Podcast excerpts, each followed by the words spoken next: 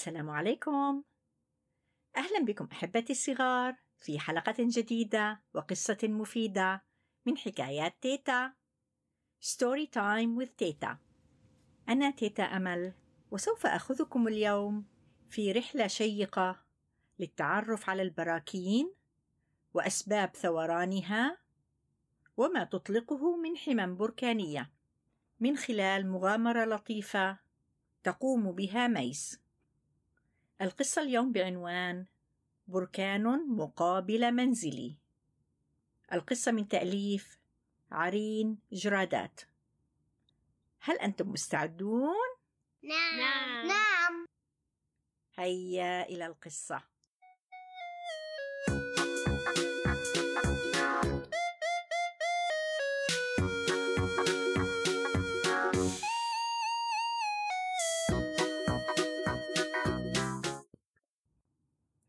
خرجت ميس من غرفتها إلى غرفة الجلوس. كانت أمها تجلس هناك. فلما لاحظتها سألت ميس ماذا في الحقيبة؟ ردت ميس معدات كثيرة. ثم بدأت تفرغ ما في الحقيبة بفرح وهي تقول أدوات التزلج. معدات استكشاف البراكين. معدات التسلق. لباس المستكشفين. وطعام لذيذ وماء. ابتسمت الأم وسألت لم هذه الأشياء كلها؟ ألم تستطيعي أن تحزري يا أمي. لا ليس تماما. حسنا يا أمي. سأذهب للتزلج على شلال الحمم البركانية. فتحت الأم عينيها باستغراب وقالت يبدو أن هناك شيء ما فاتني. أين هو ذلك البركان الذي ستتزلجين عليه؟ همست ميس. أمي البركان في الجزيرة التي تقع في قطعة الأرض المقابلة لمنزلنا. أمي تظاهري أن كومة التراب تلك هي بركان اتفقنا؟ ضحكت الأم وقالت آه ذاك البركان الذي تجدد نشاطه أمس؟ نعم نعم ولكن الحرارة شديدة على سفح المخروط البركاني وفوهة البركان ما زالت تقذف حمما حارقة لن نستطيع الاقتراب. هذا صحيح. ولكن الملابس الجديدة التي صممتها تقاوم الحرارة وتحمي من يرتديها. رائع. إنه اختراع رائع.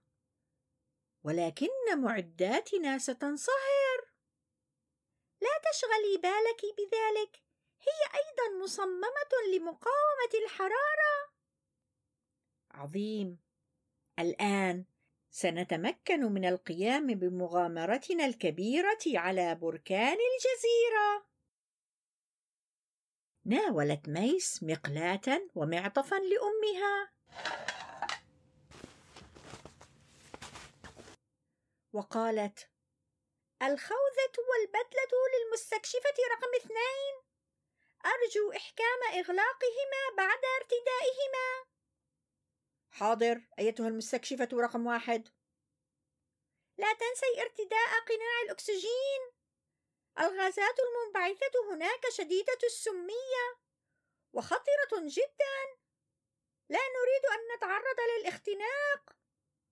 حاضر أيتها المستكشفة رقم واحد. لبست ميس وأمها الأزياء العجيبة. وحملتا حقيبة المعدات. ثم توجهتا نحو البركان الخيالي. وهنا قالت الأم أعتقد أن هذا هو الثوران الرابع لهذا البركان خلال أيام. إنه بركان نشط جدا. انظري! فأجابت ميس بحسب ملاحظاتي فإن هناك كتلا صلبة تخرج مع الحمم. أي أن الحمم ليست منصهرة بالكامل. إن الحرارة شديدة هنا يا مستكشف رقم واحد. فدرجة حرارة الحمم تبلغ 1200 درجة مئوية. لقد تلقيت رسالة بالمعلومة من مرصد البركان. إنهم رائعون في عملهم. لقد كان التنبؤ بهذا الثوران دقيقا. سأوصي لهم بمكافأة جيدة. ضحكت الأم وقالت إنك تجيدين دورك. أقصد نعم بالطبع يا مستكشف رقم واحد. يجب أن نوصي لهم بمكافأة يستحقونها. والآن هل نأخذ عينات لنفحصها؟ أخشى أن ذلك سيكون صعبا الآن. يجب أن ننتظر حتى تبرد الحمم ثم نفحص عينات لنعرف ما تحتويه. إن هذا البركان سيحدث خرابا كبيرا في الجزيرة. هكذا هي الطبيعة يا مستكشف رقم اثنين. لكنه عندما يخمد سيزيد من خصوبة الأرض بسبب المواد المنبعثة من باطن الأرض وغناها بالمعادن المختلفة. وسيستفاد من الصخور البازلتية. وهناك احتمال كبير أن تكون شيئا جميلا جدا. هل تعرفين ما هو؟ وأنتم أحبتي الصغار. هل تستطيعون أن تعرفوا ما هو هذا الشيء الجميل الذي ربما يتكون داخل الأرض تحت ضغط كبير وحرارة عالية جدا ويحتاج سنوات وسنوات طويلة؟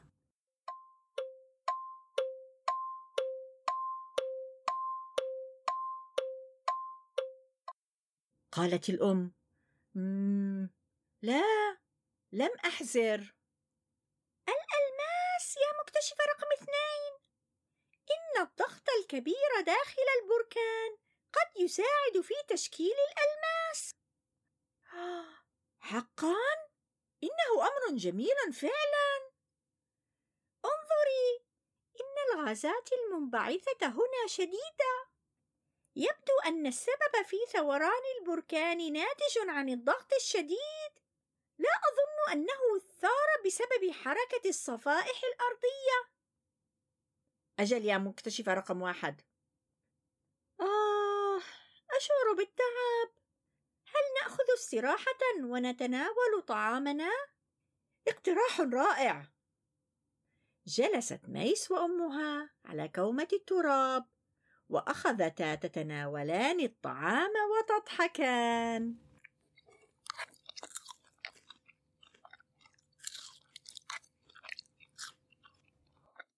في هذا الوقت عاد والد ميس من عمله فلمحهما وأطلق ضحكة عالية ثم قال مرحبا ماذا تفعلان هنا مع الملابس الرائعة والمقلاتان على رأسيكما؟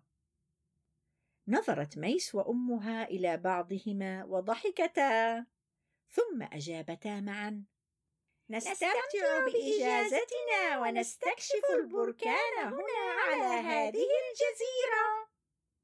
وماذا تأكلان؟ طعاما بركانيا لذيذا. إنني اتضور جوعا.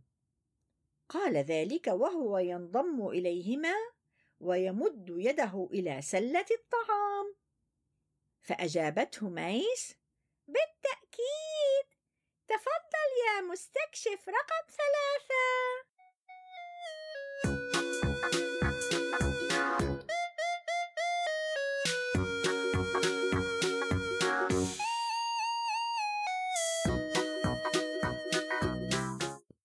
كانت هذه القصة من منشورات دار أصالة للنشر. إليكم هذه المعلومات المهمة عن البراكين. البراكين هي الظاهرة الطبيعية الأهم في تاريخ الإنسانية. وقد تابع الإنسان هذه البراكين منذ آلاف السنين. يتكون البركان من أجزاء مختلفة.